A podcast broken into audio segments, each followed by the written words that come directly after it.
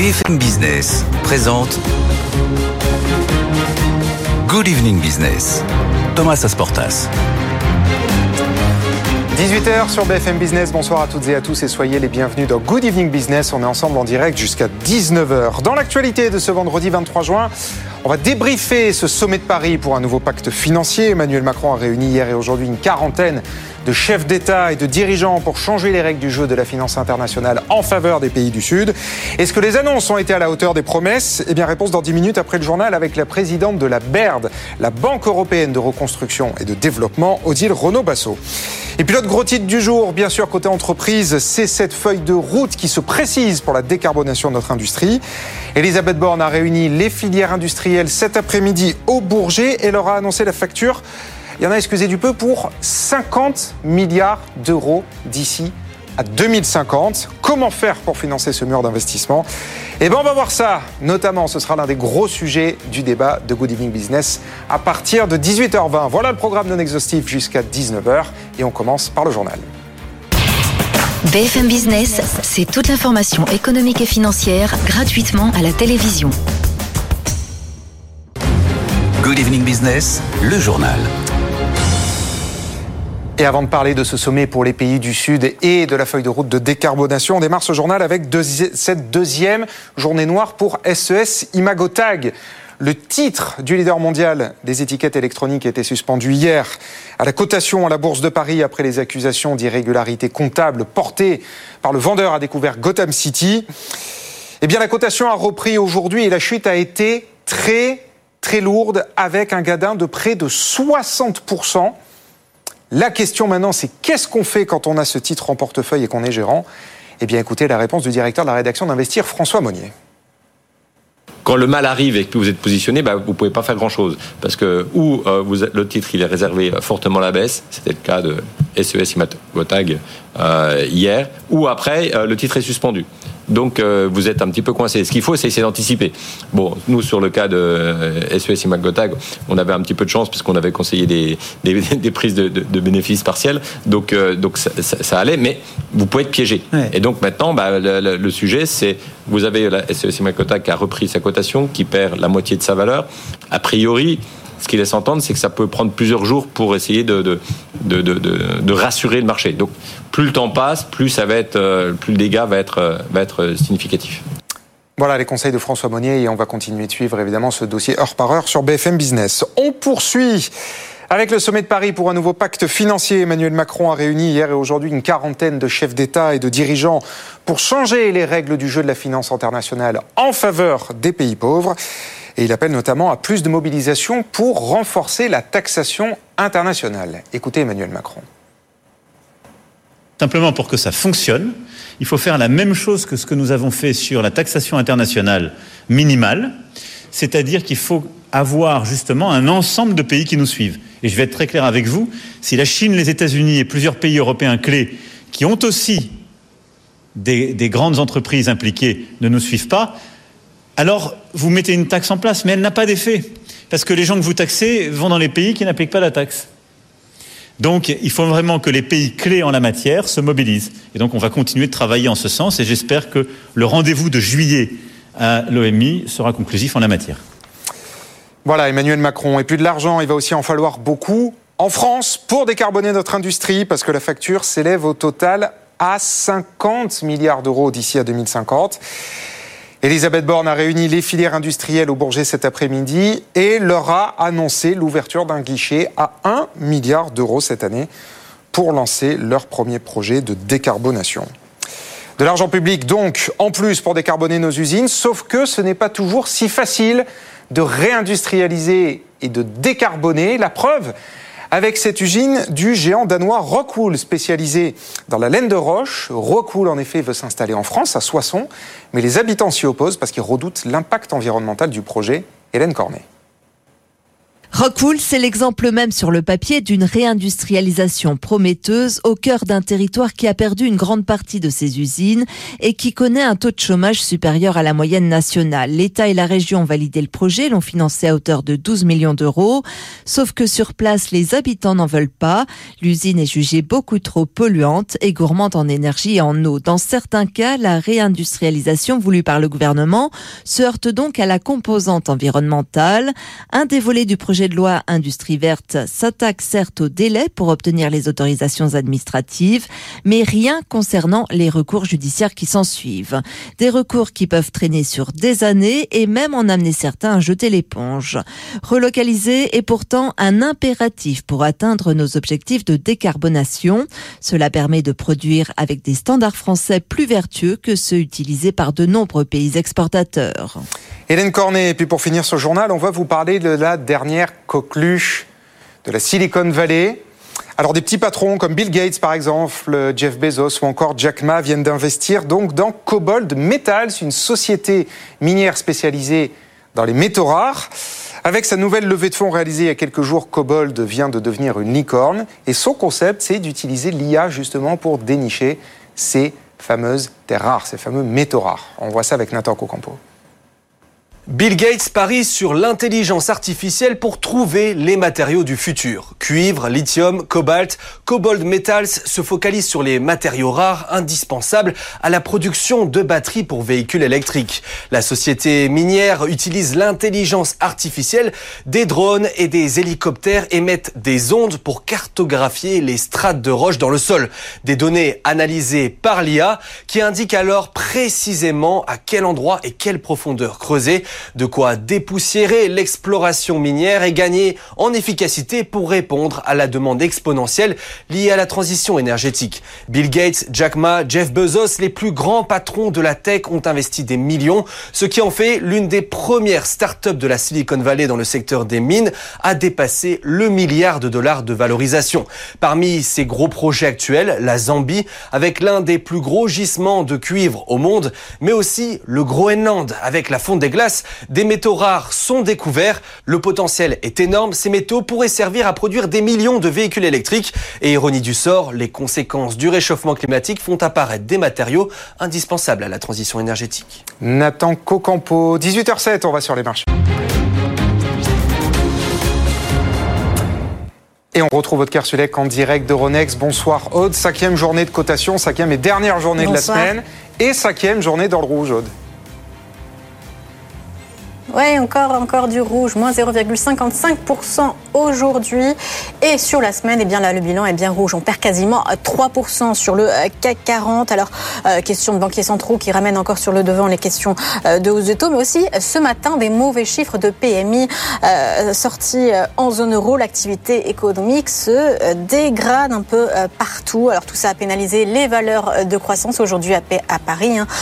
Kering, ST Microelectronics ou encore Worldline qui perd perdait euh, entre 2 euh, et 2,5%, euh, en hausse seulement des valeurs défensives, et aujourd'hui à noter des décrochages spectaculaires. Alors, à Paris, SES Imagotag, après sa reprise de cotation, hein, l'entreprise est attaquée par un, fonds à découvert qui l'accuse d'irrégularité, et l'entreprise a, dit qu'elle allait apporter des éclairages. En, tout cas, les, les investisseurs fuient la valeur moins 58% pour SES Imagotag.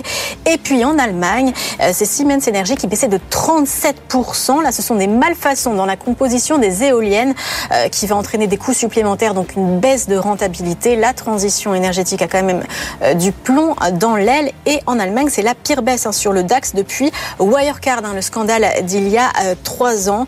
Donc pas forcément de bons souvenirs qui réapparaissent et donc encore du rouge ce soir, cinquième séance consécutive et moins 0,55% sur le CAC 40 ont terminé à 7160 points. Et on s'éloigne de, des 7200 points. Merci beaucoup, Otker Sulek, depuis euh, Ronex. Je vous donne un, un point aussi sur les, les, marchés américains. Le Dow Jones lâche un peu de terrain. On abandonne 0,50% en 33 777 points. Le Nasdaq, quant à lui, se replie un peu plus, hein, quasiment 1% de perte à 13 498 points.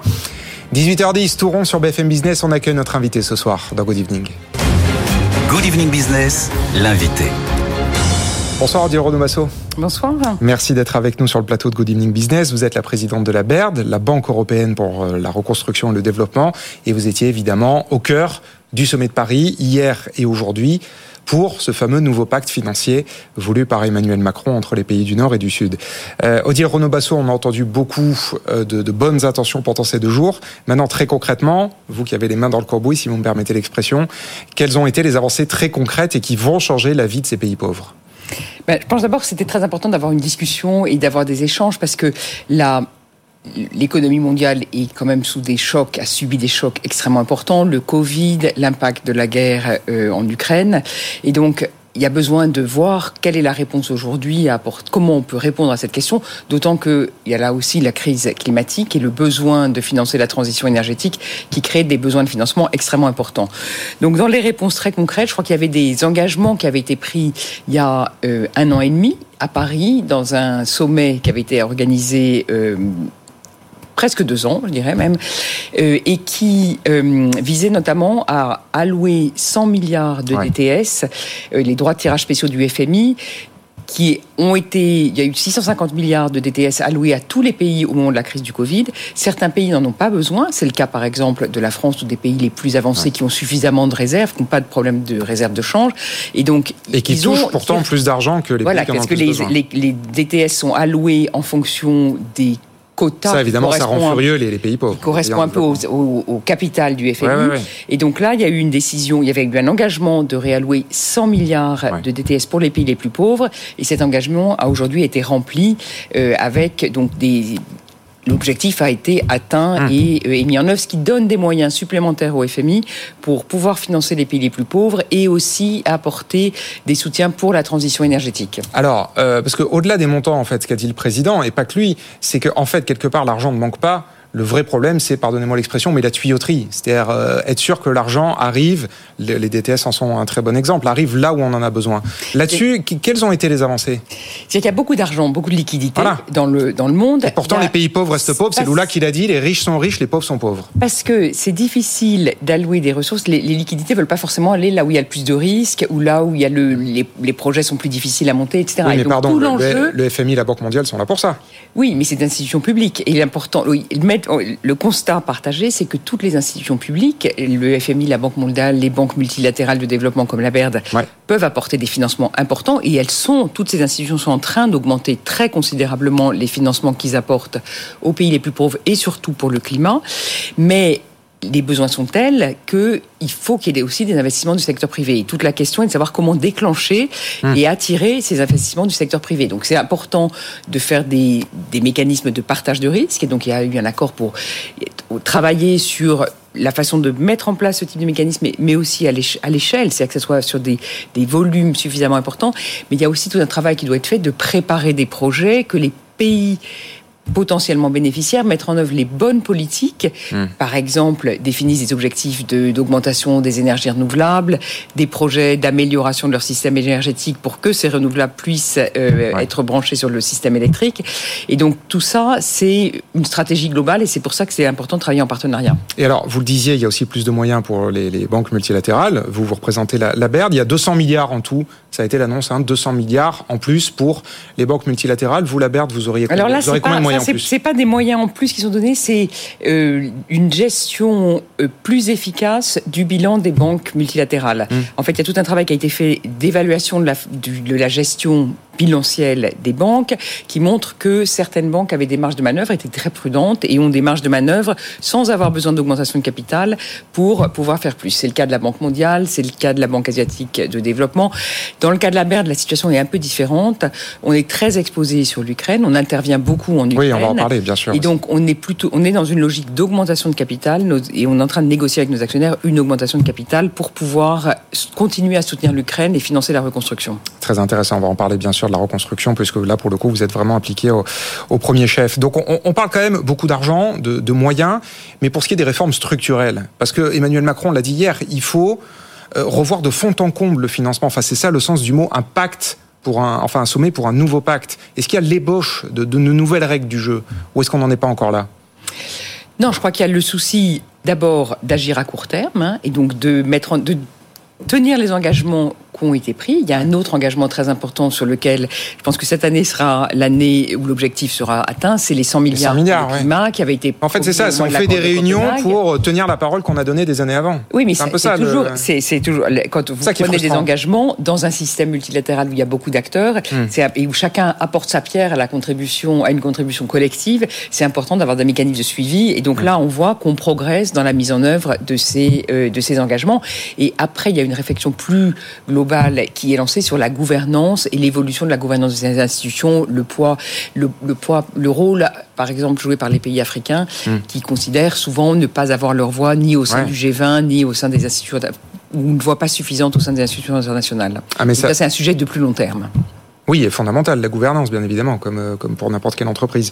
Euh, un autre message qui est ressorti de ce, de ce, de ce sommet, de ces deux jours, c'est cet appel du président à taxer plus il dit, nous, en France, on montre l'exemple, on s'est taxé, on s'est taxé beaucoup. Vous aussi, les grandes puissances, mettez-vous-y. Euh, parce que c'est comme ça qu'on va dégager plus de ressources. Bon là, visiblement, ça a un peu fait un, flop. Ça n'a pas vraiment rencontré d'écho. Alors il y a des pistes. Le transport maritime, voilà, il y, a, beaucoup de choses, mais enfin, ça n'a pas vraiment mordu à l'hameçon cette idée. Il y a une taxation. Alors on sait, que ces sujets-là mettent du temps. Euh, il y a des discussions en cours au sein de l'organisation maritime internationale sur la mise en place d'une taxe maritime. Hum. Et donc je pense que ces travaux, voilà, il y a des pays qui sont prêts à participer. Il faut en convaincre, avoir une coalition plus large pour une vingtaine, faire du sens. on a vu une liste, une vingtaine. Mais enfin voilà, on en est, euh, on en est encore loin. Alors vous parliez de l'Ukraine. Euh, déjà une réaction. Mardi, c'était euh, la conférence de Londres. En une journée, et c'est tant mieux, l'Ukraine a réussi à récolter de la part de la communauté internationale 60 milliards d'euros. Effectivement, les, pays pauvres représentés à ce, sommet se disent il y, a, deux poids, deux mesures, il y a quelque chose qui ne va pas. Alors, les 60 milliards d'euros, je pense que c'est les, annonces qui ont été faites par la Commission européenne qui constituent un plan de long terme pour financer euh, l'Ukraine. En même temps, je pense que on comprend que l'Ukraine est un enjeu fondamental de sécurité et de mmh. stabilité pour l'Europe, hein, que si la guerre... pas le seul pays en guerre, le Soudan est en guerre aussi. Voilà, il y, a des, pays qui mériteraient autant de. Il y a, il y a, des soutiens qui sont apportés aussi, mais c'est mmh. vrai que c'est le, point que font les pays du Sud. Mais je pense que ça ne le remet pas en cause l'importance et la nécessité d'apporter un soutien à l'Ukraine et, euh, et notamment de les aider dans la guerre à la fois sur le plan militaire, mais aussi sur le plan économique, parce que la capacité à soutenir la guerre est liée à la continuité de la vie économique la capacité du gouvernement à continuer de travailler, etc. Et alors, justement, la dernière fois que vous êtes venu sur ce plateau, c'était le 13 décembre dernier. Euh, je rappelle la date précisément parce que c'était une journée, là aussi, de sommet international à Paris, voulu par le président. Toute la communauté internationale était rassemblée en soutien de l'Ukraine pour apporter du financement à court terme, mais aussi pour se projeter dans la reconstruction du pays. Euh, là, on est six mois plus tard. Euh, où est-ce qu'on en sept mois plus tard Où est-ce qu'on en est? Alors, le Depuis les engagements qui avaient été pris au Quai d'Orsay le matin et à Bercy l'après-midi. Le, soutien, euh, c'est vraiment structuré maintenant, puisque euh, on a, par exemple, tous les besoins financiers budgétaires pour couvrir le déficit budgétaire de l'Ukraine pour l'année 2023 sont couverts, alors qu'on était l'année dernière à regarder mois après mois si la visibilité, il y avait suffisamment de ressources apportées par les pays donateurs pour assurer ces besoins de financement. Donc, on s'inscrit maintenant dans une trajectoire beaucoup plus claire, où il y a un engagement qui a été pris pour financer budgétairement l'Ukraine cette année il est combien par an L'Union européenne apporte 1,5 milliard d'euros par mois, 30 euh, milliards d'euros par an entre euh, l'Union européenne et les États-Unis, euh, les pays du G7 globalement. L'Union européenne, a fait, la Commission européenne a fait sa proposition de financement à moyen terme qui couvre justement ses besoins budgétaires et le, le besoin de reconstruction.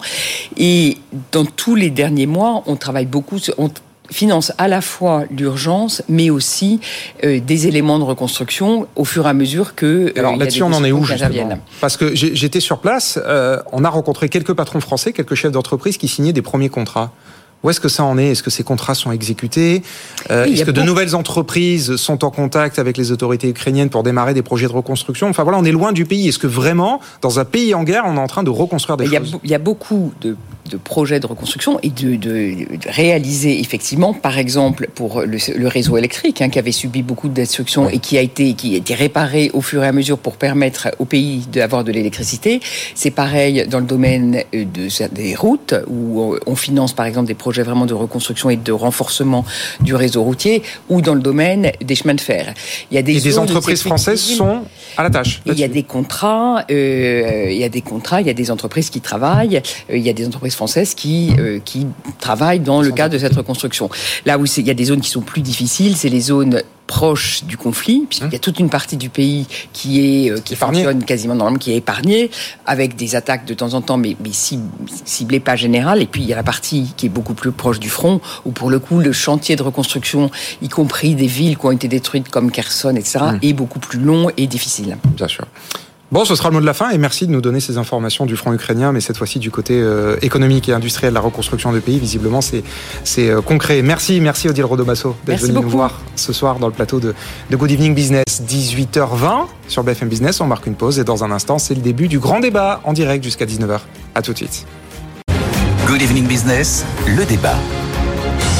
18h23 sur BFM Business, le top départ du débat de Good Evening Business avec autour de la table ce soir Frédéric Farah. Bonsoir Frédéric. Bonsoir. Économiste, enseignant-chercheur à Paris 1. À vos côtés Emmanuel Botta, bonsoir. Bonsoir. Rédacteur en chef du magazine Capital et face à vous, un patron en industriel. Bonsoir Bruno Grandjean. Bonsoir. Merci d'être là ce soir, président du directoire de Redex. Messieurs, on va commencer avec donc ce nouveau pacte financier. On en parlait en instant avec la présidente de la BERD. Je serais très intéressé d'avoir aussi évidemment votre avis sur ce qui s'est joué ou pas à Paris ces deux derniers jours. Cette quarantaine de chefs d'État et de dirigeants réunis à Paris pour essayer de changer les règles du jeu de la finance internationale pour vraiment, une fois pour toutes, aider les pays qui en ont euh, besoin.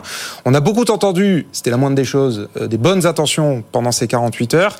Est-ce qu'à vos yeux, il en est vraiment ressorti des annonces euh, fortes, des game changers On va dire ça comme ça pour vous, Frédéric? Je ne crois pas parce que la mondialisation, depuis des années, cherche son gouvernement et ne l'a jamais trouvé. C'est-à-dire que quelle est l'enceinte internationale de laquelle il peut sortir quelque chose de durable, de pérenne pour tout le monde? Les G7, G5, G2, G77, tout ça, finalement, en font des communiqués pas possibles et finalement pour des résultats. Voilà, même quand les COP euh, diverses et variées, euh, c'est la même chose. Bon, maintenant on lance un pacte. L'OCDE, l'OCDE, ça marche? Oui, euh, oui alors l'OCDE, vous avez des espaces où peuvent se créer des choses. Le FMI qui joue un rôle pour la, la restructuration de la dette, l'OCDE pour une taxe, ça. mais quelque chose qui soit suffisamment mobilisant et contraignant, parce qu'il suffit pas juste de faire des déclarations, hmm. c'est difficile euh, de trouver. Évidemment, c'est des choses par petits pas, mais en même temps, euh, il y a urgence depuis longtemps. Donc, on voit bien que la taxe euh, maritime qui devait avoir lieu, qu'espérait Emmanuel Macron, on n'est pas sûr que ça arrive. On n'y est pas. Bon, ensuite, euh, de l'autre côté, on a vu que la France veut faire un effort pour euh, réallouer euh, les droits qui sont les siens, euh, pour essayer de mobiliser une somme conséquente pour permettre aux pays de faire face, surtout aux pays émergents, aux pays en développement. Hum. Bon, à voir. Euh, la question est de savoir, dans cette affaire, qu'est-ce que ça veut dire réorienter le système financier? C'est-à-dire comment faire pour mobiliser des sommes? Euh, Vous savez, c'est une vieille question. Souvenez-vous, il y a des années, on vous avait parlé de la taxe Tobin. Vous vous souvenez? Bien sûr. On nous avait parlé de la taxe Tobin comme étant une taxe qui permettrait, pour lutter contre la volatilité des changes, de financer. Ça avait été mobilisé à l'époque, vous savez, tous ces sommets qui devaient être alter mondialistes ou autres, qui étaient... Bon, et finalement, de tout ça, qu'est-ce qu'il en est resté? Alors aujourd'hui, je voudrais savoir qu'est-ce que on va pouvoir réorienter des masses financières euh, pour ça et quels vont et, le président Macron l'a dit à un moment donné euh, très bien euh, lorsqu'il dit bah si la Chine les États-Unis et les autres tout à fait on l'a entendu dans pas, le journal bon bah ça va faire pchit pour faire un clin d'œil à un ancien président de la République. Manuel Botta oui, il y a aussi la, question des chiffres. C'est vrai que là, on parle beaucoup de 100 milliards de dollars par an. Ça, ça paraît gigantesque et salé, mais c'est en réalité assez peu euh, par rapport à, la montagne, j'allais dire, qui attend les, pays du Sud, qui doivent d'un côté atténuer, enfin en gros changer, faire en sorte que leur industrie euh, pollue moins et en même temps aussi s'adapter au changement climatique, c'est-à-dire euh, avoir des terres arables qui sont de moins en moins cultivables, faire face à la montée des eaux. Et les, différents rapports des économistes parlent plutôt d'un effort nécessaire de 2000 milliards de dollars par an. Donc on est assez loin. Euh, par ailleurs, effectivement, il y a aussi euh, tout le problème de, et quand bien même, il faudrait que toutes ces grandes puissances s'accordent, alors même qu'on est plutôt sur un moment de démondialisation. Et ça, c'est assez complexe. Cela étant, sans parler de philanthropisme, mais aussi une question de pragmatisme. C'est-à-dire qu'on ne pourra pas lutter seul, seul nous les pays du Nord, euh, pour décarboner et lutter contre le réchauffement climatique, si dans le même temps les pays du Sud, eux, et c'est logique, essayent d'avoir une industrie plus forte. Parce que euh, ce que dit le président Macron, ils ne doivent pas choisir entre la pauvreté et le climat, mais le fait est qu'aujourd'hui, il y a un choix clair. Enfin, il y a 700 millions de personnes qui sont dans un, état d'extrême pauvreté, qui vivent avec moins de 2,15 dollars par jour. Donc à un moment, eux, ils doivent d'abord manger aujourd'hui. Bien sûr, c'est le président du Niger notamment hein, qui mm. s'est fait entendre là-dessus euh, hier. Bruno Grandjean, votre avis avant qu'on marque une pause?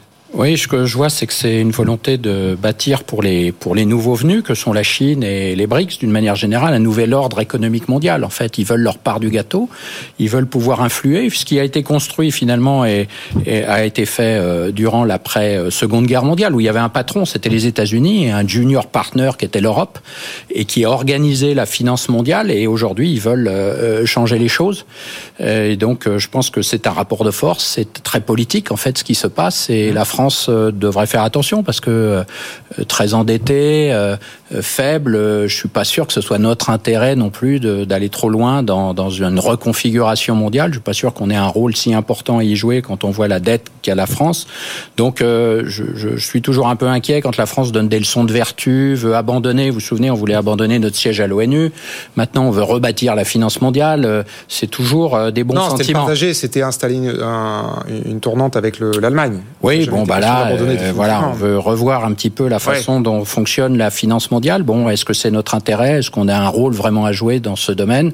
Euh, Je pense que les, les, les, pays voient leur intérêt avant euh, l'intérêt mondial. Il n'y a pas de peuple monde, il n'y a pas d'intérêt monde, alors que le climat le nécessiterait. Ah bah, Et mais c'est une utopie aujourd'hui. Les Chinois voient les intérêts des Chinois, les Indiens des Indiens. Donc il faut pas être naïf. Voilà, c'est un peu le message. Faut pas être naïf. Bon, ce qui est sûr, c'est que c'est bientôt 19h30. On va marquer une pause. On accueille Charlotte Guerre pour le rappel des titres et puis on poursuit le débat juste après. Good evening business, le débat. Avec mes équipiers, donc ce soir, Bruno Grandjean de Redex, Frédéric Farah, économiste chercheur à Paris 1 et Emmanuel Bottard, rédacteur en chef du magazine Capital. Euh, messieurs, juste pour boucler la boucle sur ce, sur ce sommet de Paris, euh, il y a eu un certain nombre d'annonces sur le financement. Euh, pareil, Odile Rodombasso, la présidente de la BERD, les, les rappelait il y a un instant. Donc plus d'argent pour les banques multilatérales. Les droits de tirage spéciaux, les fameux DTS du FMI, là, ça y est, on arrive à ces 100 milliards pour les pays pauvres. Euh, les fameux 100 milliards promis depuis 2009 euh, pour les pays du, Sud en provenance des pays du Nord. Ça y est, il y a plus d'argent. Mais Enfin, en tout cas, moi, j'ai rien perçu de fondamentalement nouveau sur la tuyauterie vraiment sur une refonte du système. Alors que c'était quand même ça, j'ai l'impression, un peu la promesse de ce, de ce sommet, Emmanuel. Mmh. C'est vrai qu'à chaque fois, on en attend beaucoup. On se dit effectivement que l'urgence se rapprochant, on va enfin réussir à, trouver euh, quelque chose, peut-être pas de révolutionnaire, mais enfin, en tout cas, effectivement, une, tuyauterie qui, qui, nous permettrait de nous dire que ça y est, on a le bon mécanisme euh, pour soigner euh, ce réchauffement climatique. Et en réalité, on, je dirais pas que la montagne accouche d'une souris, mais en tout cas de, de pas grand-chose. Quoi. On a l'impression que c'est comme après les COP. Quoi. On repousse on repousse systématiquement. Donc la question, c'est jusqu'à quand on va repousser. Frédéric Farah? Oui, vous voyez, en fait, c'est un, un mal international. Vous voyez, c'est comme, par exemple, lorsque l'Union européenne, à son tour, euh, veut lancer de nouveaux plans ou autres, qu'est-ce qu'on fait? On va réallouer des fonds régionaux, on va réutiliser des trucs qui sont dans les tubes, qu'on va... En fait, il n'y a rien de, de neuf, parce que, en fait, que ce soit d'un point de vue du système monétaire international, ou que ce soit du système financier international, c'en est fini de l'époque au sortir de la Seconde Guerre mondiale. On avait fait Bretton Woods, euh, qui avait mmh. mis en place un, système qui faisait que le dollar était le pivot et ainsi de suite. Aujourd'hui, le problème, c'est euh, qu'est-ce qu'on fait avec la finance? Parce que la finance, elle remplit deux fonctions.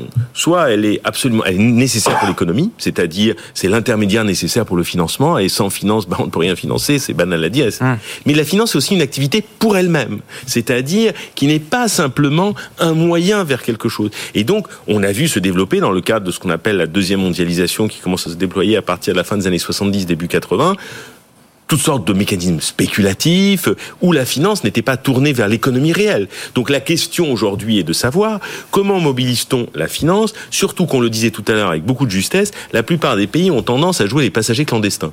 C'est-à-dire qu'en gros, euh, c'est-à-dire ils vont faire supporter le coût aux voisins et euh, et s'il peut y avoir des bénéfices, ils vont en tirer eux-mêmes, mais ils vont pas ils vont pas jouer le jeu. Tout comme. C'est ce qu'a dit, pardon, je vous interromps, c'est ce qu'a dit Emmanuel Macron. Hein. Ce qu'il a dit justement, moi je taxe beaucoup en France, je suis très innovant là-dessus, faites tous comme moi, taxez plus, et là on aura des ressources pour aider ces pays. Oui. Et visiblement, ça, enfin, il n'y a pas grand monde qui, qui a dit OK. Euh, non, il y a, y a... Qui a suivi là-dessus. Hein. Oui, mais c'est tout le problème de savoir euh, Comment imaginer un monde où d'un côté vous avez le discours obsessionnel de la compétitivité qui fait que votre voisin ne sera jamais un partenaire mais ne sera qu'un concurrent. Mmh. Donc si ce n'est qu'un concurrent, il faut tout faire pour agir contre lui. Et si c'est un partenaire, bah évidemment, on va agir de concert. Aujourd'hui, le problème, c'est ce que je disais au départ, où se situe le gouvernement de la mondialisation Mhm. Où est-il C'est-à-dire eh, où ça se situe Et c'est pour cela qu'effectivement, je crois que des échelons régionaux doivent jouer un rôle essentiel et, et savoir, par exemple, en la matière, une fois pour toutes, quelle est la doctrine européenne là-dessus Si tant est qu'il y en ait une, puisque même entre Européens, euh, on, on est dans une logique souvent plus concurrentielle que de partenariat. Donc le problème, c'est que pendant que nous tripatouillons les affaires, le monde avance, mais pas toujours dans le bon sens. C'est-à-dire que la crise climatique, elle est là, c'est pas la peine de dire qu'elle sera là demain, elle est déjà à l'œuvre. Euh, la pauvreté dans le monde, et on parlait tout à l'heure de quelque chose. La planète va s'enrichir de 2,5 milliards d'humains supplémentaires qu'il faudra loger, nourrir, vêtir et transporter.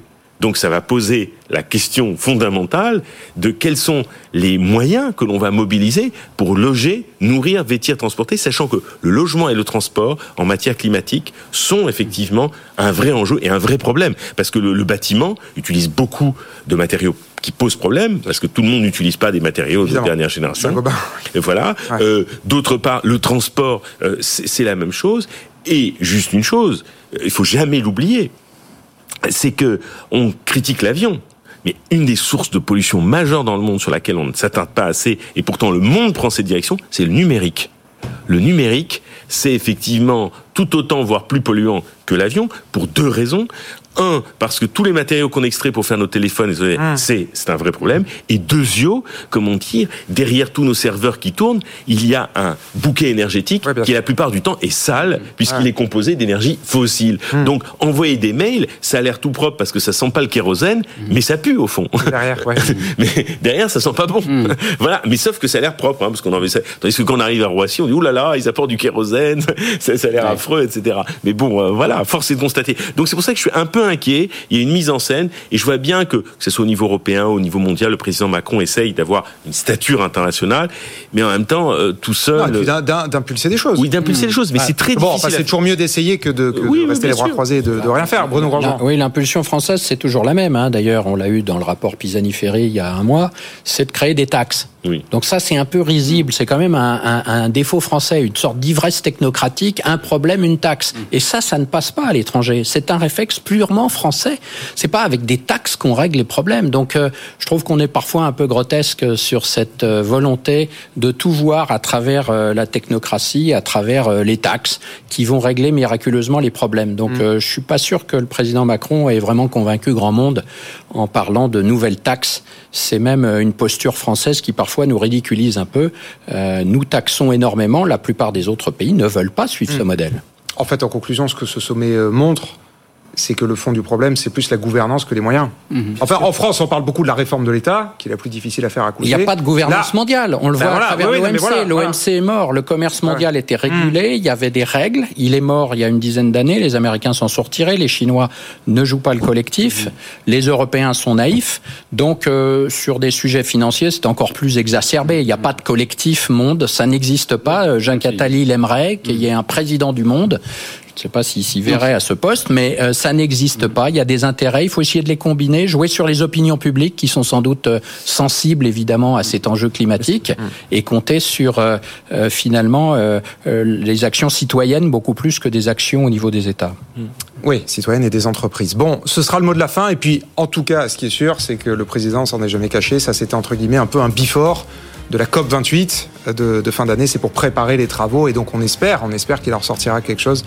Même si on a bien compris qu'il y avait des vrais sujets de gouvernance derrière qui seront probablement pas réglés d'ici à, à cette COP. Allez, on marque une pause. Et puis, on se retrouve juste après pour la troisième et dernière mi-temps du débat. À tout de suite. Good Evening Business, le débat. FM Business, troisième et dernière partie du débat de Good Evening Business avec ce soir Frédéric Farah, Emmanuel Botta et Bruno Grandjean. Deuxième thème du débat ce soir, l'industrie et plus précisément la décarbonation. On l'a entendu dans le journal. Elisabeth Borne a réuni les filières industrielles, les 19 filières industrielles cet après-midi au Bourget pour parler décarbonation et leur a présenté la facture 50 milliards d'euros. 50 milliards d'euros d'ici à 2050 pour, ce que le, pour que l'industrie n'émette plus de CO2 dans le pays. Euh, je commence par l'industriel, évidemment, Bruno Grandjean. Comment est-ce qu'on fait pour financer un mur d'investissement pareil? Alors, il faut, faut déjà rappeler un petit peu les, les ordres de grandeur. La France est, euh, est vertueuse en termes de décarbonation, et notamment son industrie, puisqu'on a baissé les émissions de CO2 de 40 ans, euh, de 40 en, en un peu plus de 20 ans, et que aujourd'hui tout le monde est sur le sujet parce que c'est une obligation vis-à-vis des clients. On ne peut pas se permettre de, de, continuer comme avant. Et ça concerne essentiellement les industries de process, parce qu'il faut savoir que les émissions de CO2, c'est essentiellement sidérurgie, ciment, chimie. C'est là que ça se passe. Et là, il y a des, des investissements énormes sans doute un besoin de, de financement public, c'est certain, mmh. mais un vrai problème pour être euh, euh, à armes égales avec ceux qui ne font pas ces efforts de décarbonation. Et c'est là qu'il y a le, le vrai, véritable enjeu. Donc, on a créé en Europe une taxe carbone, mais cette taxe carbone, elle a d'énormes fuites parce que finalement, les produits importés qui euh, transformés ne sont pas soumis à cette taxe carbone. C'est-à-dire qu'on oblige les sidérurgistes, par exemple, à investir. Des produits vont, seront plus chers. On les protège par une mmh. taxe carbone. Mais par contre, celui qui utilise du métal, de l'acier, réalisé en Chine, où il n'y a pas de taxe carbone, où il n'y a pas euh, de, euh, il n'y a pas d'impératif pardon de décarbonation aussi fort qu'en Europe, eh bien celui qui utilise ces aciers-là va être beaucoup plus. Je prends le cas de l'automobile. Une automobile euh, réalisée avec de l'acier chinois va avoir un avantage compétitif mmh. majeur par rapport à une automobile réalisée avec de l'acier décarboné européen. Et donc là, il y a un véritable sujet parce que finalement, on va mourir en étant vertueux. C'est une sorte de suicide par la vertu qui se prépare si on n'est pas capable de protéger, c'est un peu un gros mot. Moi, je suis un libre-échangiste, je vis du commerce international, mais il est clair quand on vit une mutation, hein, vous savez, quand un serpent change de peau, il se cache parce qu'il est, il est, il est plus fragile. Eh bien, quand on vit une mutation, il faut absolument, c'est malheureux, mais je pense réfléchir à des mécanismes qui empêchent que finalement on tue notre industrie. Vous savez qu'elle est déjà assez faible en Europe mm. et notamment en France euh, euh, lors de cette mutation. Donc un, un vrai sujet euh, euh, dans lequel je crois que tout le monde est d'accord pour aller très vite dans cette dimension-là, mais attention à pas être naïf et qu'on tue finalement euh, des grands pans de l'industrie. Retourne euh, pas contre nous, mais là, là, enfin, ce que vous exposiez de manière très claire, ça va forcément être corrigé. Ce, trou dans la raquette non, de la taxe carbone. aujourd'hui, ah bah si, ce n'est pas, pas corrigé. Ce n'est pas corrigé. Ça a été identifié par la fabrique de l'industrie et puis par euh, Rexecode. Voilà, oui. euh, c'est pour la France à peu près 10 milliards, si ma mémoire est bonne. C'est-à-dire que ça annule la suppression de la CVAE, par exemple, pour l'industrie oui, française. De Donc, euh, mmh. on se prend 10 milliards de plus dans une industrie qui est déjà en difficulté, on le sait mmh. bien. Ça devrait être corrigé en 2025, logiquement. Oui, mais c'est à l'échelle européenne mmh. hein, qu'il faut traiter ça. Je suis pas sûr que tout le monde soit d'accord, puisque évidemment, euh, des industriels beaucoup plus exportateurs qui ont des usines à l'étranger sont moins intéressés. Et puis, quelque part, le consommateur, in fine, de toute façon, si on protège l'Europe, ça veut dire qu'on fabrique mmh. en Europe, et si on fabrique en Europe, on est plus cher. Donc, le consommateur voit euh, baisser euh, son pouvoir d'achat. Donc, il y a des vrais enjeux derrière tout ça.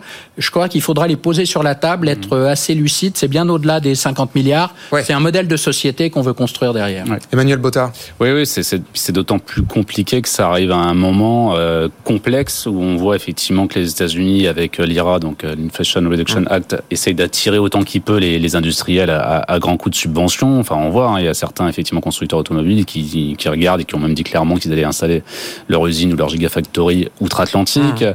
Euh, de l'autre côté, bah, on a la Chine, euh, voilà, qui est une forme de espèce de dumping environnemental. Ah c'était les premiers à faire ça. Enfin, de la subvention. C'est ça, voilà. Et, et, donc, nous, on est, c'est bien d'être les bons élèves, mais quand personne ne respecte les règles du jeu, c'est compliqué, quoi. Alors, évidemment qu'il faut verdir, et, de, et, par ailleurs, c'est une demande aussi des, des consommateurs, mais attention à, à ne pas être le seul bon élève de la classe, quoi. Frédéric Farah? Ben, Je crois que là, on se retrouve encore dans le même problème que tout à l'heure. C'est-à-dire qu'on n'en sort pas. C'est-à-dire que... Ben, on n'en sort pas, pardon, mais là, c'est la première fois, enfin, j'ai l'impression qu'on a vraiment un plan main dans la main entre des entreprises concernées et un État pour fixer une planification. Mmh. C'était un gros mot pendant longtemps. Là, ça revient euh, dans l'air du temps et donc une vraie feuille de route où tout le monde se fait d'accord, tout le monde se met d'accord avec des objectifs et une chronologie. Oui, mais là, il va falloir que. C'est peut-être comme ça qu'on va s'en sortir. Peut-être, mais il va falloir que l'État soit au clair. Madame Borne disait tout à l'heure, voilà, qu'on doit être plus innovant, qu'on doit faire de. Bon, tout d'abord, euh, qu'est-ce qu'on observe en France? Depuis 1979 Une baisse inquiétante de l'investissement public. Bon, ça c'est un. Deux, qu'est-ce qu'on observe? C'est qu'en termes de R&D, recherche et développement, on n'en fait pas assez au niveau national. Alors, c'est bien joli de dire ah bah il va falloir être plus vert, mais il faut faire les dépenses pour. Trois, euh, il va falloir qu'on voit quel va être le rôle de l'État dans cette affaire? Est-ce que on va se retrouver euh, pour la décarbonation avec des subventions? Est-ce que l'État va jouer un rôle de subvention? Oui, c'est ça. Oui. Alors il va falloir il va falloir voir comment on concilie ça avec le droit européen pour qu'on ne dise pas ah ah mais ces subventions vont fausser la, Mm. la concurrence avec les voisins parce que là euh, la Commission européenne va vouloir jeter un œil là-dessus. Bah, ArcelorMittal, ça a été accordé. Hein. oui oui. Non, Et mais- au fourneau de Dunkerque, la Commission a dit OK, Ouais. vous Mm. faites votre chèque d'un milliard. Voilà, mais c'est-à-dire qu'on se retrouve, et là je suis tout à fait d'accord avec ce que vous disiez tout à l'heure, dans une situation où on n'est pas les seuls acteurs. Par exemple, effectivement, si on doit faire des rapprochements des subventions, savoir, un, ce qu'en pense l'Europe. Deux, nous ne sommes pas maîtres de notre politique commerciale. Le traité de Lisbonne dit clairement que la politique commerciale est une compétence exclusive de l'Union européenne. Preuve en est, regardez en ce moment un sujet que je suis de très près et qui m'intéresse, qui est le débat sur le Mercosur et l'UE.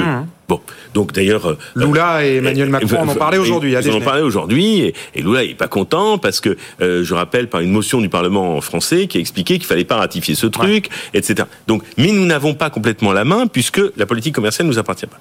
Euh, D'autre part, on est dans un plan de réindustrialisation. Alors comment faire de la réindustrialisation sans non plus se tirer une balle dans le pied avec euh, la décarbonation qui est, qui est nécessaire, tout en sachant que dans le reste du monde, ça se protège dans tous les sens. Je lisais un rapport de la Banque mondiale il y a peu de temps qui expliquait que les mesures protectionnistes ne cessaient de se multiplier dans le monde. Ah bah, Sauf en France. En Sauf- France, on est ouvert aux quatre Oui. vents, on impose des normes supplémentaires, on surtranspose les normes européennes, ce qui évidemment n'a aucun impact pour le secteur euh, abrité, qui lui, euh, il se- on a une concurrence interne, mais qui est désastreux pour le secteur exposé. Donc on est, on est dans une forme de suicide, moi je vois ça comme ça, je- je- et la décarbonation va être le, le dernier clou dans le cercueil, enfin si on n'est pas capable de, de prendre des mesures qui Oui, mais en même temps, vous dites tous, tous les trois, que les gens veulent ça maintenant. Les consommateurs non, veulent justement, la- consommer vert. Ils le veulent, mais quand la voiture va être Pas à n'importe quel 2000 prix, évidemment, mais, cher, mais ça devient ils maintenant un vrai moins. avantage compétitif. Ils le veulent beaucoup moins. Donc, euh, à- à- à- on revient à la pas à n'importe quel prix, bien sûr. Non, non, mais évidemment. voilà. Et, et sachant aussi, il ne faut pas l'oublier, que euh, Et c'est une valeur pour laquelle les consommateurs voudront payer un, un premium, quoi. Bien Visiblement, sûr. là, on s'en rapproche sûr. de ça. Oui, mais ju- juste, euh, cette remarque peut être annexe, mais que 62% des délocalisations se font aussi à l'intérieur de l'Union européenne, parce que je vous rappelle que quand même, vous avez un salaire minimum en France brut qui est autour de 1400 euros, en, en Bulgarie il est autour de 150 euros. Bon, alors comment co- comment fait-on pour se maintenir dans un ensemble Ah bah, est- où vous avez 1400 bruts d'un côté et vous avez 150 euros bruts de l'autre. Alors évidemment, qu'est-ce qu'on doit faire? On doit tendre vers la Bulgarie. Mais alors, socialement, ce sera inacceptable. hein, je veux dire, je le dis tout de suite. Hein, allez dans la rue, dites écoutez, j'ai une bonne nouvelle, je vais vous ramener votre SMIC à 500 euros par mois. Prenez une distance de sécurité au moment où vous allez le dire, hein, parce que bon, on ne sait pas ce qui pourrait vous arriver. Donc ça peut être un peu dangereux pour la santé. Il faut pas y aller. Bon, mais ce que je veux dire par là, c'est que déjà, nous nous-mêmes, nous nous faisons une concurrence entre nous. Oui, mais vous, vous, vous, vous en prenez à la concurrence. La concurrence, Non, non. elle est vertueuse. Oui. C'est ce qui nous fait progresser. C'est ce qui fait que finalement, il y a moins de gens dans la pauvreté, qu'on est plus efficace. Moi, je vais vous dire, s'il n'y a pas de concurrence, je ferai les mêmes produits depuis 75 ans. Et j'aurais dix fois plus de salariés. Mais on vivrait comme en RDA. Donc euh, la concurrence, elle est vertueuse. Elle doit simplement se faire dans un ensemble homogène économiquement et avec un certain nombre de règles. Effectivement, ça peut pas être la loi de la jungle. Je suis, je suis Après, on accepte la Bulgarie et qu'on essaye de monter en gamme euh, et se dire qu'ils font partie de cette famille européenne euh, qui a d'ailleurs euh, subi le rideau de fer et qui a été mis à l'écart durant euh, plusieurs décennies et qu'on a un devoir de les accompagner. Pourquoi pas? Mais il faut pas penser qu'à chaque fois qu'il y a un problème, il vient de la concurrence. Non, non, non. Je, Je- je- je je- non, mais pense je- que c'est une, euh, une idée que- qui a été défendue pendant de nombreuses années dans le, euh, du côté des pays de l'Est et on a vu le résultat. Oui, alors je, je suis tout à fait d'accord avec vous. Je fais juste deux remarques là-dessus. Bien sûr qu'il faut accueillir euh, les pays d'Europe centrale et orientale. La famille européenne doit être réunie. Ça, c'est indiscutable. Sauf que quand on a financé l'élargissement, on l'a financé de manière absolument euh, pingre. C'est-à-dire qu'on n'a pas mis suffisamment sur la table pour pouvoir les accueillir. Donc finalement, ces pays ont joué. Je suis pas d'accord avec vous. Moi, quand je vais en Pologne, je suis très impressionné. Toutes les autoroutes sont neuves, les aéroports oui, oui. sont neufs, toutes les infrastructures, et c'est merci l'Europe. D'ailleurs, il, euh, le- l'Europe euh, n'a pas tous les mots. Ce qui, ce qui est un problème, c'est qu'effectivement, quand on est ouvert aux quatre vents, avec l'extérieur de l'Europe, l'Europe doit se protéger, doit défendre ses intérêts, ne doit pas être naïve. Et c'est là que je pense qu'il y a un vrai sujet. C'est l'Europe puissance, c'est l'Europe euh, qui veut garder un niveau de vie élevé, a des valeurs et qui met en place ce qu'il faut pour l'obtenir. C'est ça, je trouve, qui manque. Alors messieurs, il nous reste euh, trois minutes justement, puisqu'on parle d'Europe. Euh, on a les PMI qui sont tombés ce matin, évidemment, ça c'est un indicateur que tout le monde regarde de, de très près, et nous aussi sur BFM Business, et c'est vraiment pas terrible du tout. On est à peine euh, au-dessus du, du seuil de croissance, les fameux 50. On est très loin du consensus, qui nous voyait plus haut, et on est au plus bas depuis le début de l'année. Est-ce que pour vous, on se dirige vers un troisième trimestre de contraction de l'activité et donc euh, gentiment mais sûrement vers une récession qui s'installe en Hmm. Europe, Emmanuel. Ah, ce, qui, ce qui est certain, effectivement, c'est qu'avec Une euh, récession à bas bruit. la, la lutte contre, la lutte contre l'inflation, une BCE qui ne cesse de remonter ses taux, euh, à un moment, inéluctablement, enfin, c'est ce qu'on voit à chaque fois. Quoi. D'un côté, on, essaye d'éteindre l'incendie de l'inflation, mais on sait bien que très souvent, on finit par étouffer la croissance, et c'est ce qui est en train de se passer. Enfin, euh, c'est, c'est très clairement.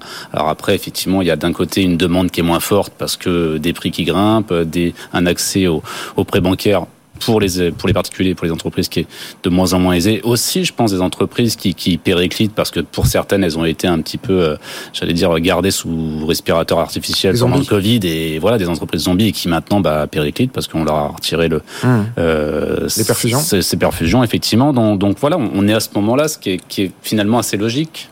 Bruno Grandjean, ouais, vous Oui, confirmez moi je suis, je suis pas. on, on est en train, là, ça y est, de payer euh, le resserrement monétaire Il n'y a, pas que ça. C'est évidemment un problème, mais c'est un problème assez franco-français, euh, puisque Mm. le PGE, c'est- c'est en France uniquement, et dans les autres pays, il y a eu moins de générosité peut-être. Mm. Aux États-Unis, on voit le même problème. Le resserrement du crédit est un vrai problème, couplé à un deuxième problème dont on ne parle pas, parce qu'il est un peu tabou, c'est la baisse de la productivité. Et donc, euh, on est aujourd'hui dans un scénario. On en parle, mais euh, c'est moins documenté. c'est moins documenté parce que la baisse de la productivité, on n'ose pas dire d'où elle vient, alors qu'on le sait, c'est euh, après Covid euh, des valeurs différentes, une façon de vivre différente. Enfin, moi, je le vois comme ça, et donc euh, beaucoup moins d'implication dans la vie économique pour beaucoup. Et donc, euh, ces deux facteurs combinés sont sont euh, des facteurs de risque très élevés. Euh, ce crédit crunch là est vraiment un problème, d'autant que je ne suis pas économiste, mais j'ai du mal à comprendre que face à de l'inflation, on relève les taux. Or, cette inflation est essentiellement euh, venue du fait d'un problème énergétique. C'est pas un Oui, mais après, problème c'est de- transmis à d'autres canaux. Certes, mais au départ, et ce départ. qui doit être réglé, c'est notre problème de fourniture énergétique au niveau européen. Les Allemands ont fait des grosses bêtises, les Français ont arrêté Fessenheim au mauvais moment. Enfin bref, et Mm. cette crise énergétique rejaillit, et donc c'est pas un problème purement de hausse des taux qui résoudra le problème, c'est un problème d'offre d- d'énergie peu chère en Europe. Et alors, juste d'un mot, effectivement, c'est un point fondamental ce que vous dites. Juste d'un mot, euh, Frédéric Farah, parce que c'est déjà fini. Il y a juste une contradiction que j'aimerais que vous m'expliquiez. On a d'un côté des PMI qui sont pas bons, une macro qui est pas bonne, une croissance euh, qui est, à peine au-dessus de zéro ou, juste en dessous. Et dans le même temps, on a quand même des entreprises qui se portent bien, qui ont des bons résultats, des marges sont bonnes, le chômage est au plus bas. Comment est-ce que vous expliquez ce, ce, ce, ce multiverse? Ben, euh, en, en très peu de temps, parce que c'est fini, donc je, je, vais, je, vais, je, vais, je vais très vite. Ben, si on regarde le front de l'emploi, c'est qu'aujourd'hui, les emplois sont déconnectés de plus en plus du cycle de production. C'est-à-dire qu'autrefois, lorsqu'on était dans une structure, une base industrielle beaucoup plus large, eh bien, chaque fois qu'il y avait une contraction, qu'est-ce qu'on le voyait? On le voyait dans la sidérurgie, dans la métallurgie, dans le bâtiment. Aujourd'hui, ces secteurs ne sont non plus la, la même place qu'ils avaient autrefois, notre base industrielle. Et beaucoup d'emplois qu'on voit aujourd'hui, que ce soit lié à l'ubérisation, sont beaucoup d'emplois aussi euh, qui vont peut-être vont pas être tellement touchés par ces variations de production. Euh, il y a beaucoup d'emplois qui servent à entretenir le système, ou il y a beaucoup d'emplois dans les services qui sont moins sensibles à ça. Donc l'emploi aujourd'hui se décorrèle progressivement de euh, ce qui étaient les bases industrielles. Autrefois, si on était en 70, 75, 80, alors vous auriez vu des plans sidérurgiques pas possibles avec des gens dans la rue, vous auriez vu une métallurgie dans tous ses états, vous auriez vu les chantiers navals dans tous les sens. etc. Cette époque, elle est derrière nous. Bon, et on a donc au moins cette, euh, ce- ce- ces bonnes nouvelles du côté de l'emploi. Merci, merci beaucoup à tous les trois. Frédéric Farah, économiste, enseignant-chercheur à Paris 1, Bruno Grandjean, président de Redex, et Emmanuel Bottard, rédacteur en chef du magazine Capital. C'est la fin de Good Evening Business.